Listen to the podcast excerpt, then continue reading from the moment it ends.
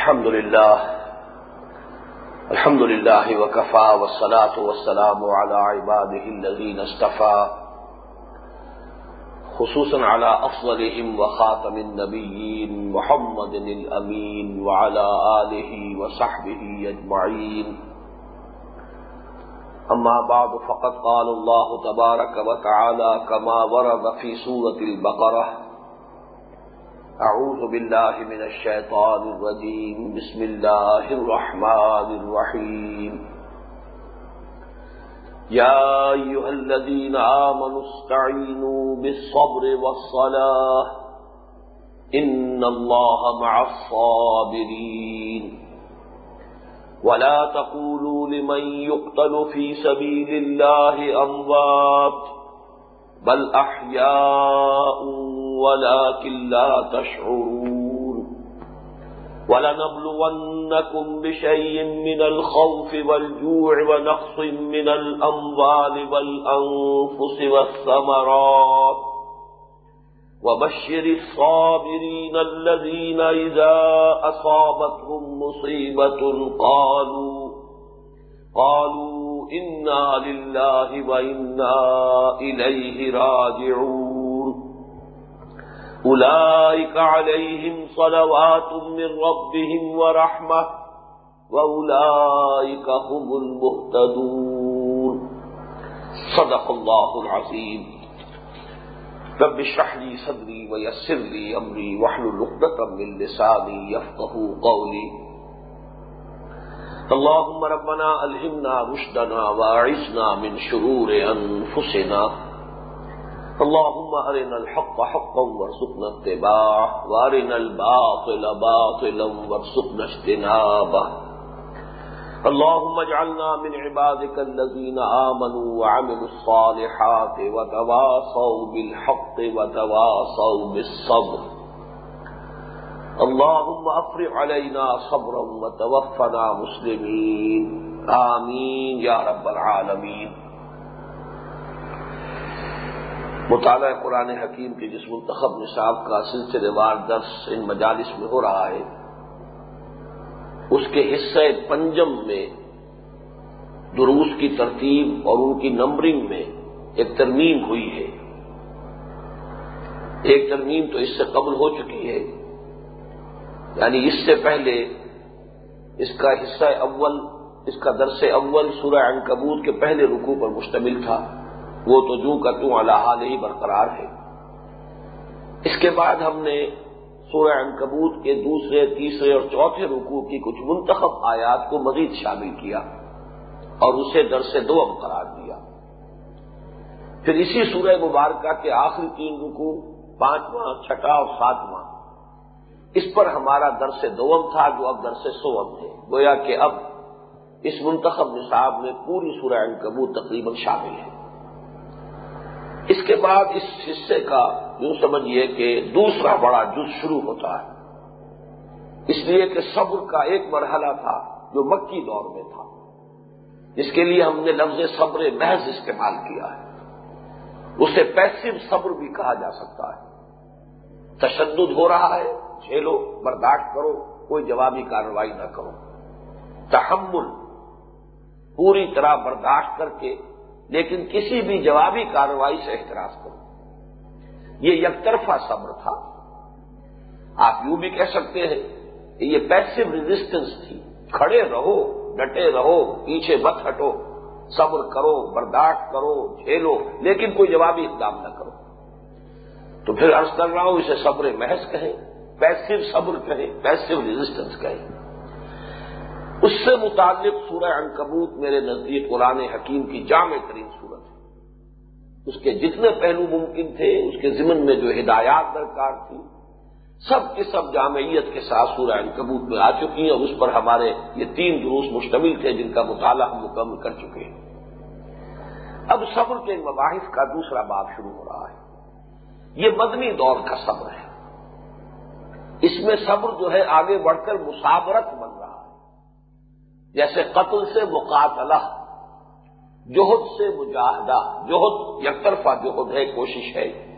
مجاہدہ جوہد کا جوہد سے مقابلہ ہے۔ جب ایک کوشش دوسری کوشش سے ٹکراتی ہے، یہ مجاہدہ ہے۔ قتل یک طرفہ عمل ہے، لیکن جب دو فریق آمنے سامنے ہو کر ایک دوسرے کو قتل کرنے پر آمادہ ہو، بلکہ تلے ہوئے ہو، تو یہ مقاتلہ ہے، یہ ابتال ہے۔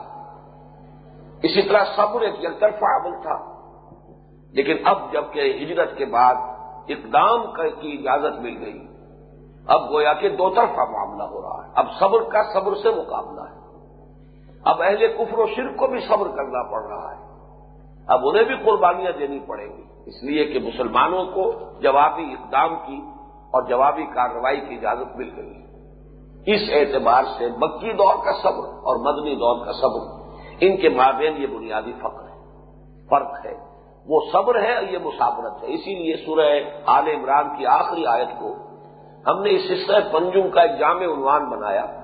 یا یو الزین ہاں منسبرو و صابرو و رابطو و تق اللہ اہل ایمان صبر کرو اور صبر میں اپنے مخالفوں اور مقابلوں کو مات دو۔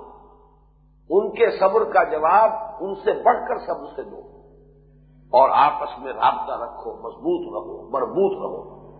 اور سب سے اہم بات last but not the least وقت اللہ اللہ کا تقوی اختیار کرو۔ یہ چار کام کرو گے لال نقل تفلحون، تاکہ تم فلا پاؤ۔ اس مدنی دور کے صبر کے ضمن میں ہمارے اس منتخب نصاب کی جو کتاب ہے چھپی ہوئی، اس میں سورہ بقرہ کی یہ وہ پانچ آیات جو ابھی میں نے تلاوت کی ہیں۔ ایک سو تریپن سے ایک سو ستاون تک۔ یہ درج تو ہے لیکن ان پر کسی درس کا نمبر نہیں ہے۔ یہ گویا کہ ایک تمہیدی طور پر ان چند آیات کو عنوان بنایا گیا ہے مدنی دور کے صبر کے لیے۔ لیکن یہ دوسری ترمیم اب نوٹ کر لیجیے، یہ ہمارے اس منتخب نصاب کے حصہ پنجم کا درس رابع ہے۔ یہ چوتھا سبق ہے مستقل۔ بلکہ اس کی اہمیت کے پیش نظر میں نے اضافہ کیا ہے سورہ بقرہ کی۔ پندرہویں، سولہویں، سترویں، اٹھارہویں رکو سے سات آیات کا انتخاب کیا ہے۔ ان کا بھی مطالعہ ہم اس درس کے ضمن میں کریں گے۔ اپنے اپنے وقت پر، اپنے اپنے مقام پر ان کی بھی تلاوت ہوگی، وہ سامنے آیات آ جائیں گی اب آئیے اس کے بعد سب سے پہلی آیت جو ہے ان آیات میں سے۔ یا یوحلین منستعین بصبر وسلاح ان اللہ اہل ایمان مدد حاصل کرو صبر سے اور نماز سے۔ یقیناً اللہ تعالی ساتھ ہے صبر کرنے والوں کے۔ اس آیت مبارکہ میں سب سے پہلے وہ بات ہے جو اس سے پہلے بھی کئی مواقع پر میں عرض کر چکا ہوں، لیکن یہ اس کا پراپر مقام ہے کہ اس کو پھر ذہن میں تازہ کر لیا جائے۔ یا یو الدین عام یہ سیزا خطاب ہے مسلمانوں سے بحثیت امت مسلمہ۔ اور یہ ہے مقام کے جہاں سے امت مسلمہ سے خطاب شروع ہو رہا ہے۔ دورہ ترجمہ قرآن کے ضمن میں میں نے یہ بات کئی مرتبہ واضح کی ہے کہ سورہ بقرہ کو ہم سورت الامتین قرار دے سکتے ہیں، دو امتوں کی صورت۔ اس لیے کہ سابق امت مسلمہ بنی اسرائیل، ان کے معذور کیے جانے کا اعلان ہے اس سورہ مبارکہ میں۔ اور پھر نئی امت امت محمد صلی اللہ علیہ وسلم اس کے اس مقام پر نصب کیے جانے کا بیان۔ ہے یہی وجہ ہے کہ پہلے دس رکوعوں میں مسلسل گفتگو ہوئی ہے بنی اسرائیل سے۔ یا بنی اسرائیل اسکرو نعمتی اللہ کے نم تو واؤ کو کو پانچویں رکوع کے شروع سے خطاب ہے، جس کا آغاز ہوا ہے، اور پندرہویں رکوع کے شروع تک وہ خطاب چل رہا ہے۔ انہیں دعوت بھی دی گئی کہ نبی اکرم صلی اللہ علیہ وسلم پر ایمان لائے، پھر انہیں ملامت بھی کی۔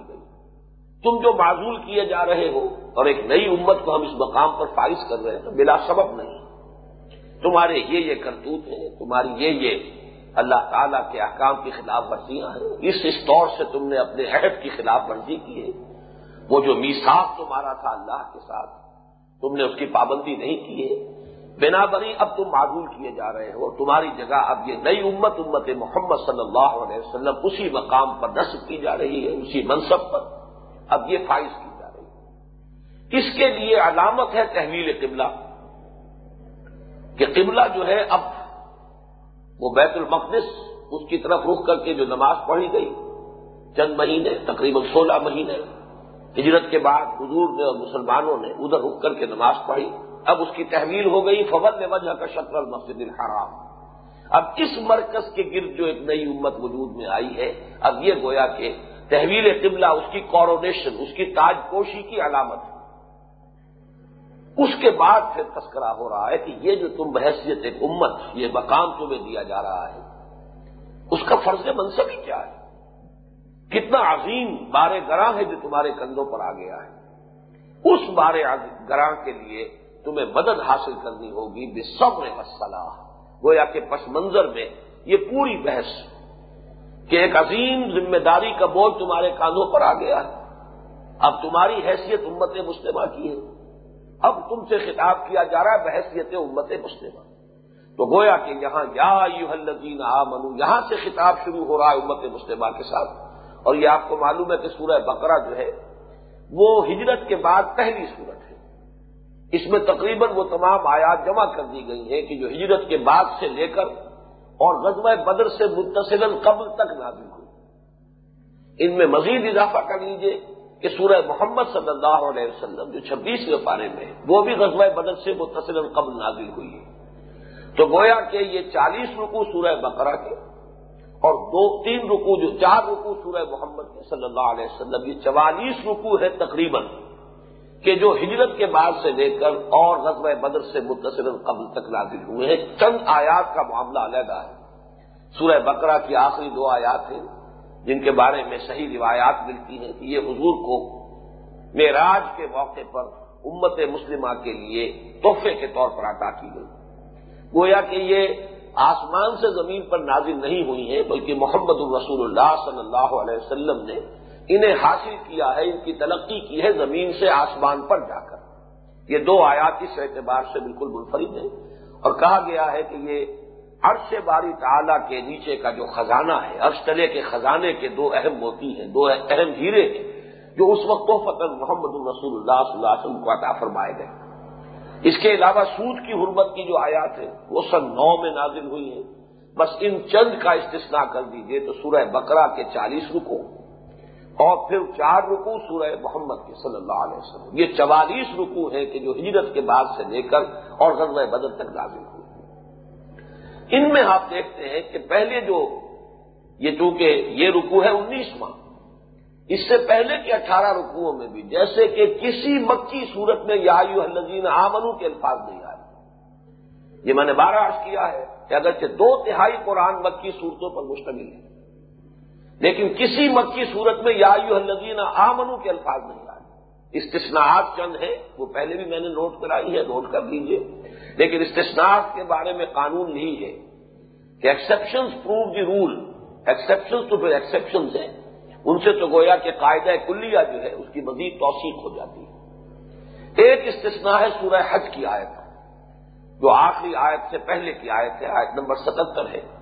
یا یو الزین عام انور کروں وسجدو ربکم وفاد الخیر اللہ تفلحون۔ لیکن سورہ حج کے بارے میں یہ معلوم ہے کہ یہ مختلف فی ہے کہ آیا یہ سورت مدنی ہے یا مکی ہے۔ اس اعتبار سے وہ استثناء پورا نہیں۔ ہے دوسرا استثناء وہ ہم پڑھ چکے ہیں سورہ انکبوت میں، لیکن یا الزین آمنو کے الفاظ نہیں تھے۔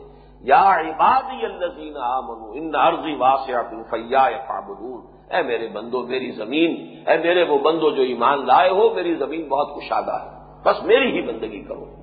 اگر کسی ایک جگہ پر رہتے ہوئے تم میری بندگی کا حق ادا نہیں کر سکتے، وہاں سے ہجرت کر جاؤ۔ بلاد اللہ واسع الفضا ورسک اللہ فی دنیا فصیح۔ ہو فقل القاعدین علی حوان اذا ذاقت بكم ارض حضرت علی رضی اللہ تعالی عنہ نے بہت صحیح تعبیر کی ہے اپنے اشعار میں۔ تیسرا استثناء جو ہے وہ اسی سورہ بقرہ میں، اس کے تیرہویں رکوع کی پہلی آیت ہے۔ یا الذین آمنوا لا تقولوا رائنا وقولوا انظرنا واسمعوا۔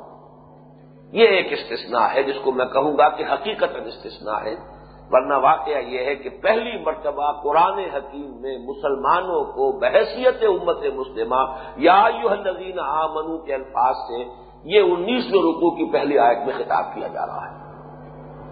یا یو الزین آمنستعین مدد حاصل کرو۔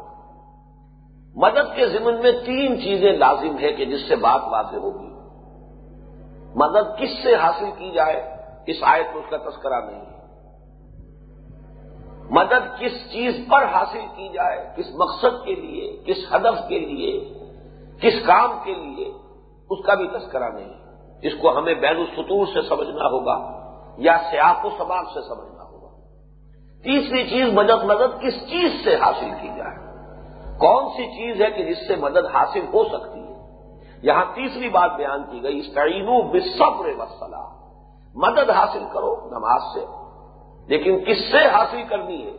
وہ اللہ تعالی کی ذات ہے۔ لیکن یہ کہ یہاں اس کا ذکر نہیں ہے۔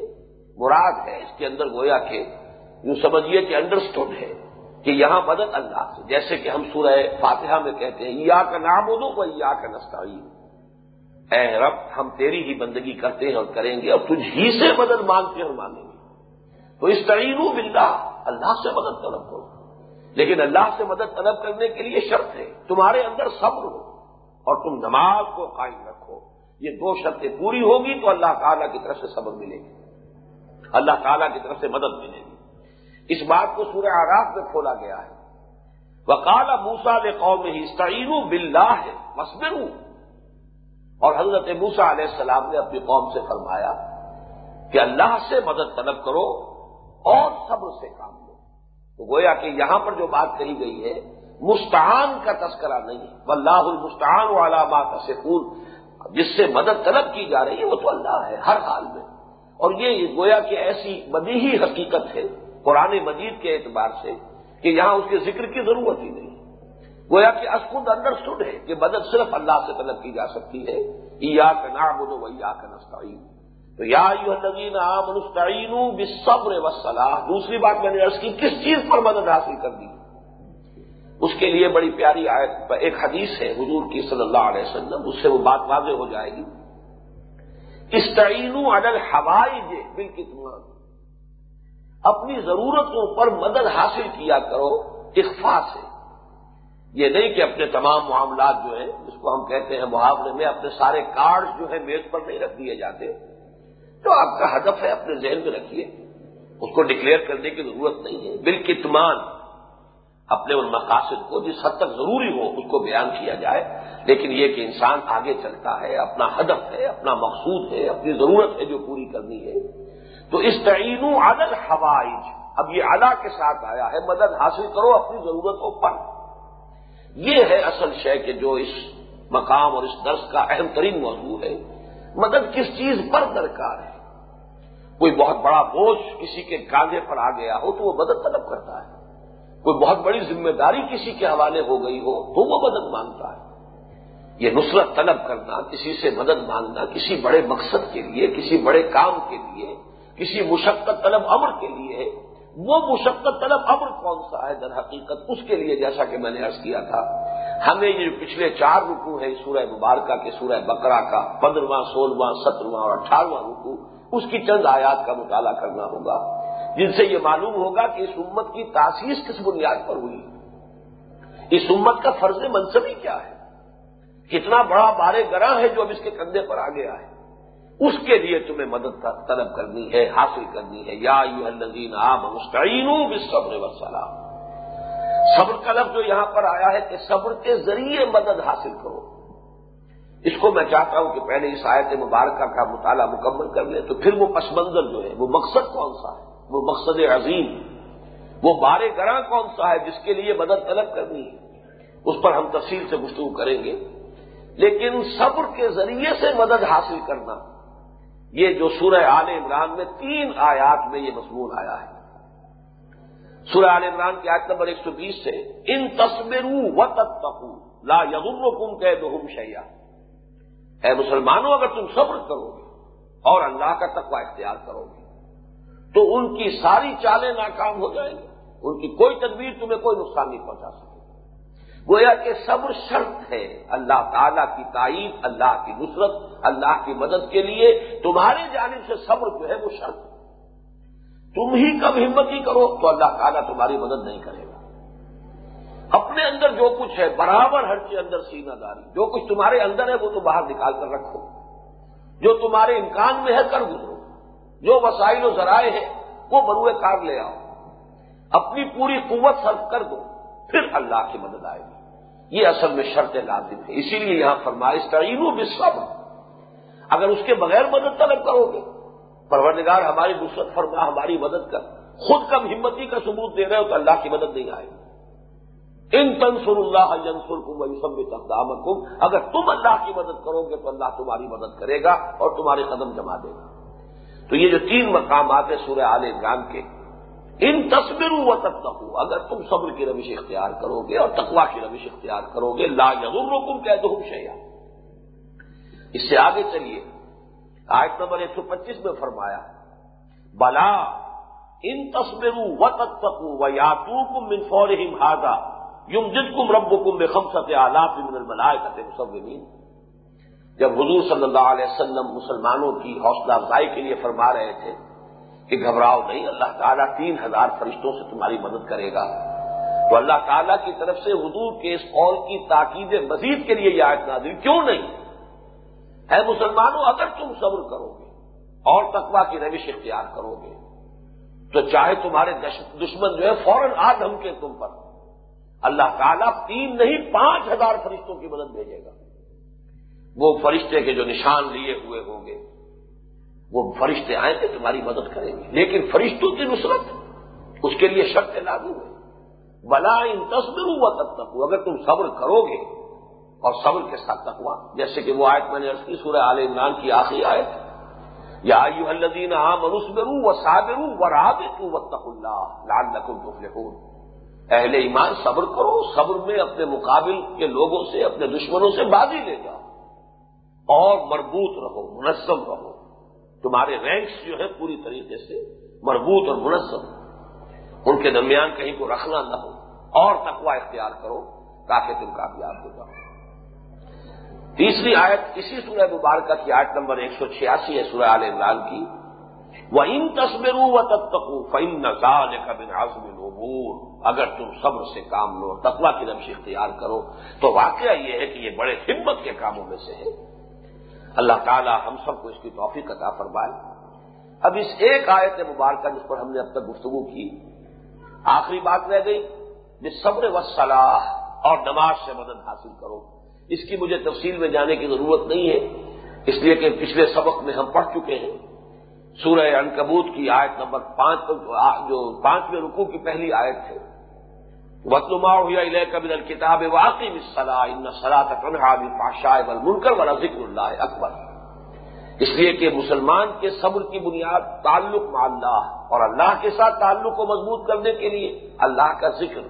ذکر میں اولن قرآن حکیم اور پھر سب سے زیادہ جامع ذکر نماز۔ تو معلوم ہوا کہ نماز کے ذریعے سے اللہ کے ساتھ اپنا تعلق مضبوط رکھو اور اللہ تعالیٰ سے تمہارا تعلق ذہنی، قلبی اور روحانی تعلق اگر مضبوط رہے گا، تو تمہارے پاؤں جمے رہیں گے، تمہیں صبر کی توفیق حاصل ہوگی، تحمل تمہارے اندر اور استقلال پیدا ہو جائے گا۔ تو یا یو الزین عام مستعین صبر وسلح جیسا کہ میں نے ارض کیا اس آیت میں، جو ایک خلا ہے، بہت اہم وہ یہ ہے کہ یہ استعانت کس کام پر؟ یہ مدد کس کام کے لیے درکار ہے؟ وہ بھاری بوجھ کون سا ہے جس کے لیے کہ اللہ تعالیٰ سے مدد طلب کرنی ہے؟ اس کے لیے میں چاہتا ہوں کہ سب سے پہلے اب اس امت کی جو تشکیل کے مراحل جو ہیں، جو اسی سورہ بقرہ کے پندرہویں، سولہویں اور سترویں اور اٹھارہویں رقو میں آئے ہیں اس کی چند منتخب آیات کا آپ سلسلے وار مطالعہ کریں۔ سب سے پہلے آئیے تشکیل امت۔ سورہ بقرہ کی آیات ایک سو ستائیس تا ایک سو انتیس، یہ تین آیات نہایت اہم ہیں۔ ان میں ایک بڑی آیت تو وہ ہے کہ جس پر ہم اس سے پہلے سورہ جمعہ میں بڑی تفصیل کے ساتھ گفتگو کر چکے ہیں۔ کیونکہ مضمون وہی ہے۔ لیکن اس وقت ہمیں در حقیقت سورہ بقرہ کی یہ جو آیات ہے یا یو الدین عام مستعید و بصبر وسلح یہاں سے لے کر پانچ آیات تک، ان کے ذیل میں، اس کے پس منظر کے طور پر ان آیات کا مطالعہ کرنا ہے۔ وہ اس یرف و ابراہیم القواعد ابن البیت و اسماعیل اور یاد کرو جبکہ اٹھا رہے تھے، بلند کر رہے تھے، دیواریں، بنیادوں سے ہمارے گھر کی ابراہیم اور اسماعیل، باپ اور بیٹا دونوں۔ یہ اس اعتبار سے بہت اہم مقام ہے کہ سورہ حج میں خانہ کعبہ کی تعمیر اور اس کی تولیت کے ضمن میں صرف حضرت ابراہیم کا ذکر آیا، حضرت اسماعیل کا نہیں آیا۔ بھائی ببا ناد ابراہیم مکان البیت اللہ تشرک بھی شیم وقت ہر بیتی فین فین کا سجود وہاں تذکرہ صرف حضرت ابراہیم کا ہو رہا ہے تہر سیگا واحد کا ہے۔ لیکن یہ مقام جو ہے، پندرواں رکو سورہ بقرہ کا، اس میں تسلیہ کا سیگا آیا۔ واحد نا الا ابراہیم و اسماعیل سجود اور ہم نے عہد لے لیا تھا، پورا وعدہ لے لیا تھا، وعدے کا پابند بنا دیا تھا ابراہیم اور اسماعیل دونوں کو، باپ بیٹا دونوں کو۔ کہ ہمارے اس گھر کو پاک رکھو، ہر طرح کی مانوی اور ظاہری نجاست سے۔ ان لوگوں کے لیے جو یہاں آئیں، نماز پڑھیں، طواف کریں احتکاف کریں، رکوع کریں، سجود کریں ان کے لیے۔ یہ اس کا سبب کیا ہے؟ چونکہ یہ مقام جو ہے قرآن مجید کا، جیسا کہ میں نے عرض کیا تھا، تحویل قبلہ اگرچہ اس کا ظاہری مضمون ہے، لیکن حقیقت میں مضمون کیا ہے؟ کہ وہ جو امت ثابت تھی، جس کا قبلہ تھا یروشلم، بیت المقدس وہ امت مسلمہ کی حیثیت سے معذور ہو گئی۔ نئی امت جس کا مرکز ہے بیت اللہ، رسالت محمد کی بنیاد پر صلی اللہ علیہ وسلم اس امت کی تشکیل ہوئی ہے اور اب یہ اس مقام پر فائز کی گئی۔ اور میں ایک اصول بیان کر چکا ہوں سابق درس میں، سورہ کبوت کے آخری جو تین رکوع ہیں ان کے ضمن میں، جو ہدایات دی گئی ہیں کہ ہمیشہ بحث میں کسی قدر مشترک کو تلاش کیا جائے۔ قدر مشترک کیا ہے ان دونوں امتوں کے مابین؟ حضرت ابراہیم کی شخصیت۔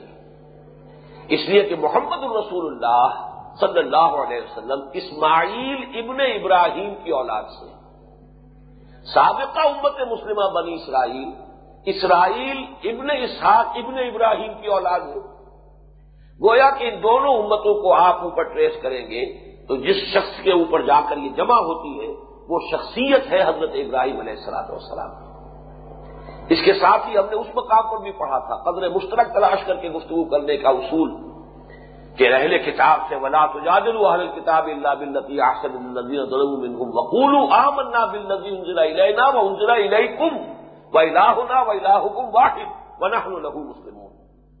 کہو کہ ہم ایمان رکھتے ہیں اس چیز پر بھی جو ہماری طرف نازل کی گئی، اور ہمارا ایمان ہے اس پر بھی جو تمہاری طرف نازل کی گئی۔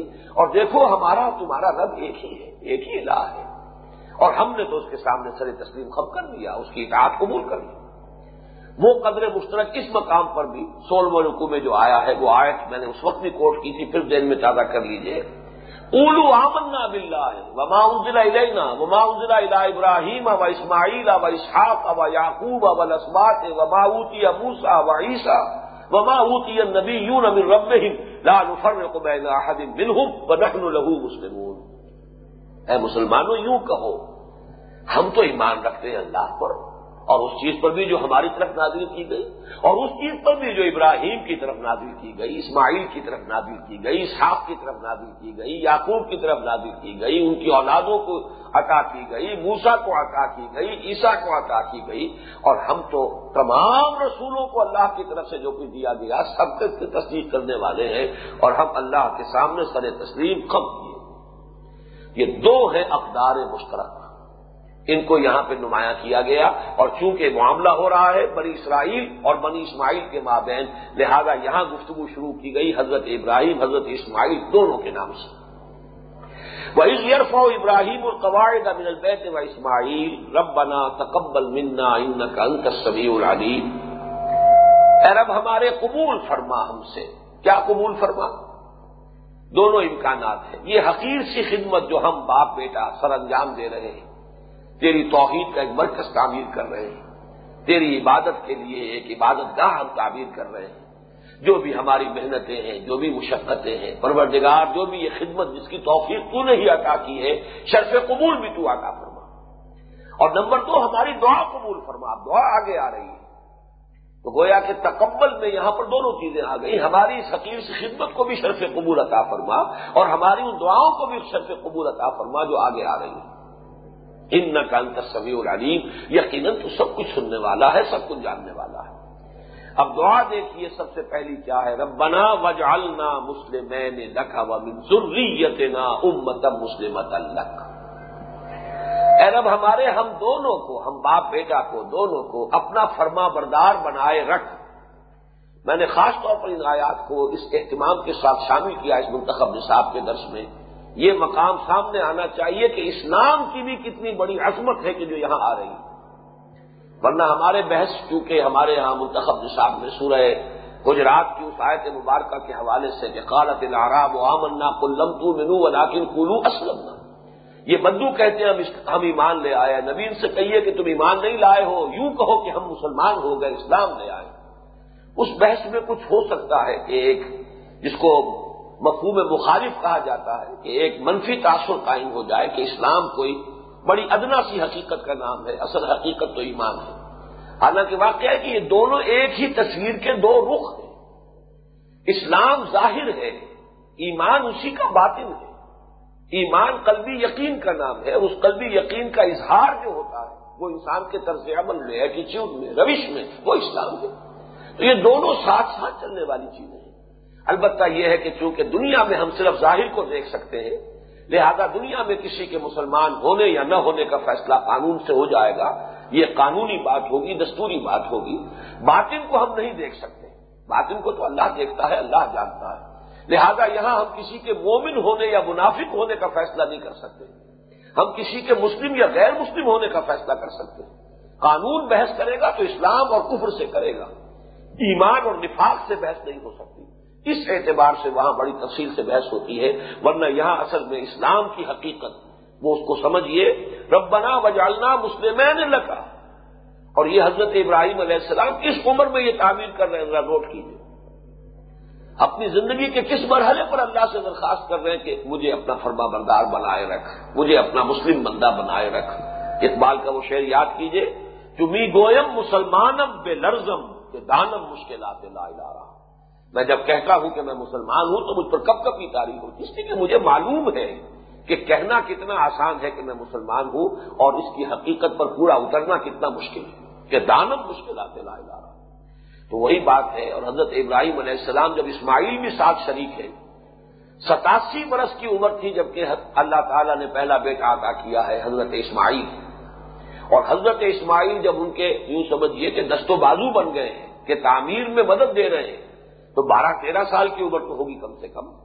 سو برس کی عمر ہے حضرت ابراہیم علیہ السلام کی۔ تمام امتحانات سے گزر آئے ہیں۔ کیسی کیسی ابتلاعات میں سے جیسا کہ اسی مقام پر آیا ہے۔ اس کال الح رب اسلم کال اسلم تو رب العالمین۔ اور اس سے پہلے آ چکا ہے کہ ہم نے ابراہیم کو آزمایا بڑے بڑے امتحانات۔ بے بے کلمات عزم تلا ابراہیم اور ابو بے کلمات ان فاطم جبکہ ابراہیم کو اس کے رب نے بڑے بڑے امتحانات میں سے گزارا، وہ ان سب میں پورا اترا۔ علیہ السلاط وسلام لیکن اس مرحلے پر بھی ربنا وجعلنا مسلمین لک ومن ذریتنا امتا مسلمتا اے رب ہمارے، ہم دونوں کو اپنا فرما بردار بندہ بنائے رکھ۔ اور ہماری نسل میں سے اٹھائیو اپنی ایک مسلم امت۔ یہ ہے اصل لفظ جس کے لیے۔ اس مقام کو میں نے یہاں اس درس میں شامل کیا۔ یہ امت مسلمہ جو ہم کہتے ہیں، یہ امت مسلمہ کا لفظ پہلی مرتبہ استعمال ہو رہا ہے حضرت ابراہیم اور حضرت اسماعیل علیہ السلام کی دعا میں۔ پروردگار ہماری نسل میں سے اٹھائی ہو ایک امت مسلمہ ضروری ہے نا یہاں نوٹ کر لیجیے اچھی طرح، ان چیزوں کو واضح طور پر جان لیجیے کہ یہ جو امت محمد ہے صلی اللہ علیہ وسلم، سورہ جمعہ کے درس میں یہ تفصیلی مضامین آ چکے ہیں، میں صرف یاد دلا رہا ہوں۔ کہ اس کے دو حصے، اس کا نیوکلس یہ نیوکلس جو ہے، یہ بنی اسماعیل پر مشتمل ہے، امیین پر مشتمل ہے۔ دوسرے آخرین ہے وہ آخرین امن ہم لمبا الحقوب یہ آخرین ہے یہ دوسرے ہیں، یہ اضافی ہیں۔ جیسا کہ میں نے بارہ تمثیل دی ہے تشبیہن بیان کیا ہے کہ جیسے اسٹرکچر آف دی ایٹم ہے نیوکلس ہے، اس میں پروٹونز ہے اور پھر جو الیکٹرانز ہیں، وہ چکر لگا رہے ہیں دائروں کے اندر۔ تو نیوکلس اس امت کا بنی اسماعیل۔ اس لیے کہ من ضروریت نا امتم مسلمت اللہ وہ لوگ جو ابراہیم اور اسماعیل کی نسل سے، وہ ہے اصل نیوکلس اور محمد الرسول اللہ صلی اللہ علیہ وسلم بھی انہی میں سے ہے اور انہی کی طرف آپ کی اصل بےست بنیادی بےست امرین بےست تھی۔ یہ ابھی آپ سامنے آ جائے گا۔ لیکن یہ کہ اس کے بعد جو دوسرے آئے، امت میں شامل ہو گئے۔ بہرحال وہ فرق رہے گا امیین اور آخرین۔ وہ نیوکلس ہے اور یہ پھر الیکٹرانز ہیں جو تہ برتہ اور اضافے ہوتے چلے گئے۔ وہ ارے نا مناسب کا نام تم علینا ان نقل طواب الرحیم وہی دعا بھی چل رہی ہے۔ اور اے رب ہمارے، ہمیں دکھا ہمارے مناسب حج کرے تو کیسے کرے کیا چاہتا ہے تو کس طرح تیرے گھر کا طواف کرے؟ کیا تیری مرضی ہے؟ کس طریقے سے یہاں جانور جو ہے تیرے نام پر قربان کیا کریں۔ ہمیں دکھا تاکہ ہم اسی طور سے یہ جو مرکز توحید ہم تعمیر کر رہے ہیں، اس کا حق ادا کر سکیں۔ تم علینا اور ہم پر عنایت فرما۔ ان نقل طواب الرحیم یقیناً تو بہت ہی عنایت فرمانے والا، توجہ فرمانے والا، عنایت فرمانے والا ہے اور رحم فرمانے والا ہے۔ اب آ گئی وہ آیت۔ ربنا و فیہم رسولم من تیسری دعا۔ اے رب ہمارے یہ منہم اور فیہم کون ہے؟ من ضروریت نہ ہماری نسل میں سے امت مسلمہ اٹھائیو۔ اور اس میں اٹھائیو ایک رسول جو انہی میں سے ہو۔ رب بنا وباس فی ہم رسولم من ہوں اور اے رب ہمارے، اٹھائیو ان میں۔ ایک رسول انہی میں سے۔ یتلو علیہم آیات کا ویعلمہم الکتاب والحکمت ویزکیہم۔ انکا انت العزیز الحکیم۔ وہ امور چہار گانا وہ فرائض چہار گانا جو ہم تفصیل سے سورہ جمعہ کی آیت میں پڑھ چکے ہیں۔ ہو الزی باسف امی جین رسول منہم یتلو علیہم آیات ہی ویوزکی ہم ویو وہی چار ہیں، ان کی تفصیل میں میں نہیں جاؤں گا۔ وہ مجھے، وہ انہیں تیری آیات پڑھ کر سنائیں۔ کتاب اور حکمت کی تعلیم دیں، ان کا تسکیہ فرمائیں۔ فرق صرف یہ ہے کہ یہاں پہ تسکیہ آخر میں ہے۔ باقی تینوں مقامات پر یہ مضمون جب آیا ہے اللہ تعالی کی طرف سے تو تسکیہ درمیان میں ہے اور تعلیم کتاب و حکمت آخر میں ہے۔ وہ بھی آج ہی جو آیات ہم پڑھ رہے ہیں، ان میں بات آ جائے گی۔ تو اس کو ہم یوں کہیں گے کہ صحیح تو یہ بھی ہے ترتیب۔ جب ابراہیم اور اسماعیل کی اس ترتیب سے دعا مانگی ہے تو اسے غلط تو کوئی نہیں کہہ سکتا۔ لیکن یہ کہ بہتر ترتیب وہ ہے جو تین مرتبہ قرآن میں آئی۔ اللہ تعالیٰ کی طرف سے وہی تین مرتبہ ہے۔ ترتیب جو ہے، جو کہ تو رہی ہے۔ اس میں کہیں کوئی فرق واقع نہیں ہوا۔ تلاوت آیات پہلے، اس کے بعد تسکیہ اور اس کے بعد تعلیم کتاب و حکمت۔ یہ چار جو امور چہار گانا ہے اس ترتیب کے ساتھ تین مرتبہ آئے ہیں۔ یہ ترتیب صرف ایک مرتبہ ہے۔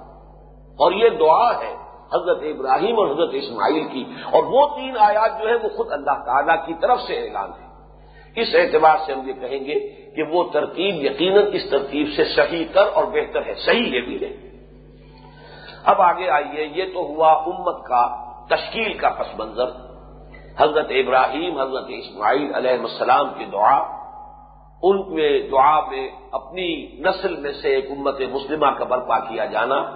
ان میں پھر انہی میں سے ایک رسول اپنا مبوس کر، جو انہیں تیری آیات سنائے، کتاب و حکمت کی تعلیم دے، ان کا تذکیہ کرے۔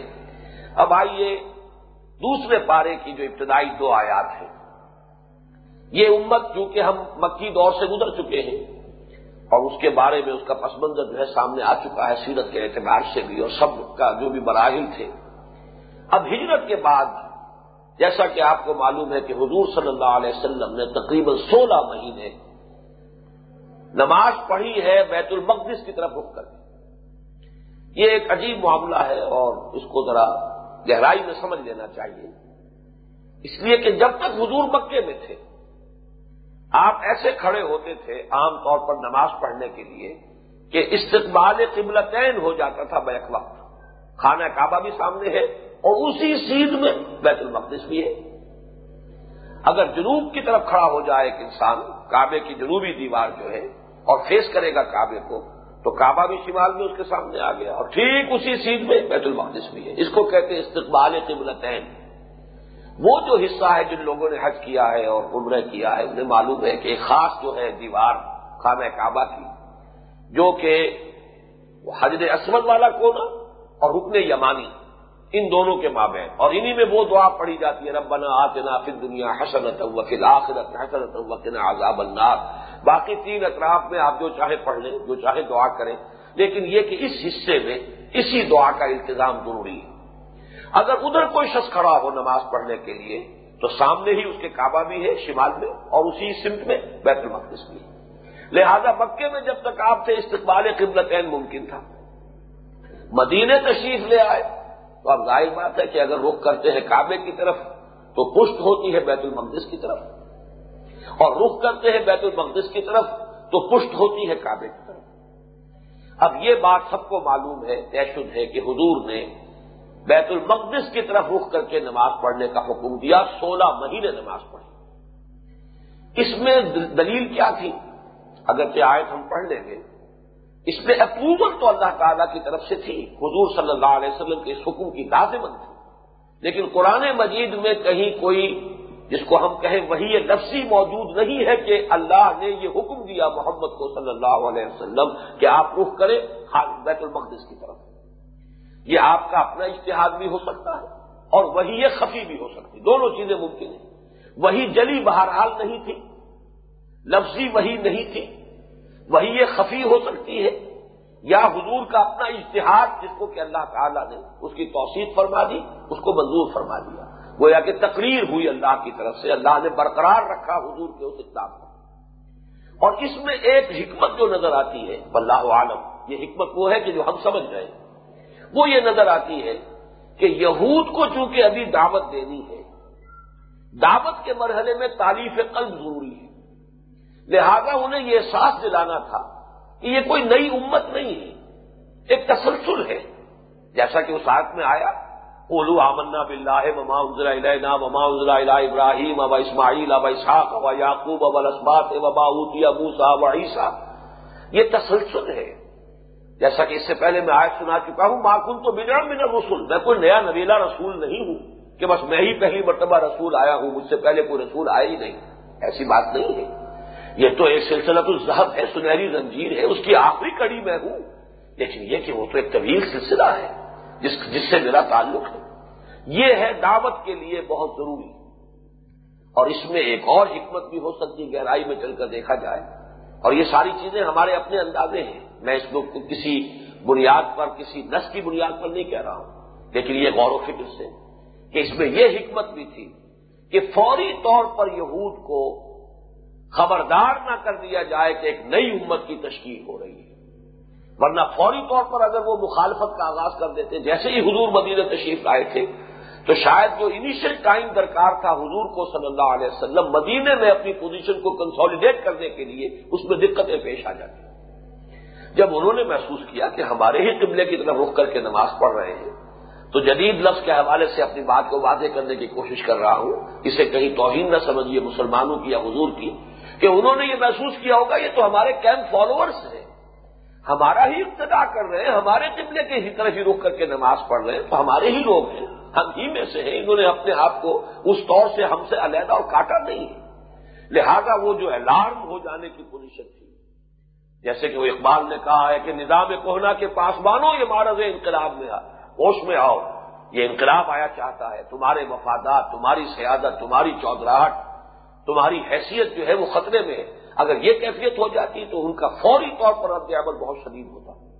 لیکن یہ کہ حضور صلی اللہ علیہ وسلم نے بڑی حکمت کے ساتھ معاملہ کیا ہے اور اسی حکمت کی ایک جو ہے دلیل یہ موجود ہے کہ آپ نے جا کر یہودیوں سے معاہدے کر لیے۔ ایک لفظ بھی استعمال کیا گیا کہ ہم مل جل کر ایک ملت، ایک امت رہیں گے یہاں پر۔ وہ جو نصاب مدینہ ہے، وہ اس اعتبار سے کہ بہرحال ہماری صلح جنگ اب ایک ہوگی۔ کسی ایک فریق کے خلاف کوئی اقدام کرے گا تو دوسرا فریق بھی لازمن سمجھے گا کہ اس کے خلاف اقدام ہے اور ان کی مدد کرے گا۔ تو اس طرح جوائنٹ ڈیفنس کہہ لیجیے جوائنٹ ڈیفنس آف مدینہ کا اہتمام کیا ہے محمد الرسول اللہ صلی اللہ علیہ وسلم نے۔ تو یہ ساری حکمتیں ہو سکتی ہیں، لیکن یہ کہ چونکہ اب جو اصل کورونیشن جس کو میں نے کہا ہے، امت محمد صلی اللہ علیہ وسلم کی تاج پوشی ایک مستقل بزاد امت کی حیثیت سے اب امت محمد صلی اللہ علیہ وسلم کو اس مقام پر فائز کیا جا رہا ہے۔ اس منصب پر ان کا نصب ہو رہا ہے۔ اس کے لیے تحویل قبلہ ہوا اور اس کے لیے تمہیدی دو آیات وہ ہیں جو سورہ بقرہ کی ان دو جو سورہ دوسرے پارے کے شروع میں آئی ہیں، اس کا مطالعہ انشاءاللہ ہم اگلی نشست میں کریں گے۔ بارک اللہ علی ولکم فی القرآن العظیم و نفانی ویاکم بل آیات مسجد الحکیم۔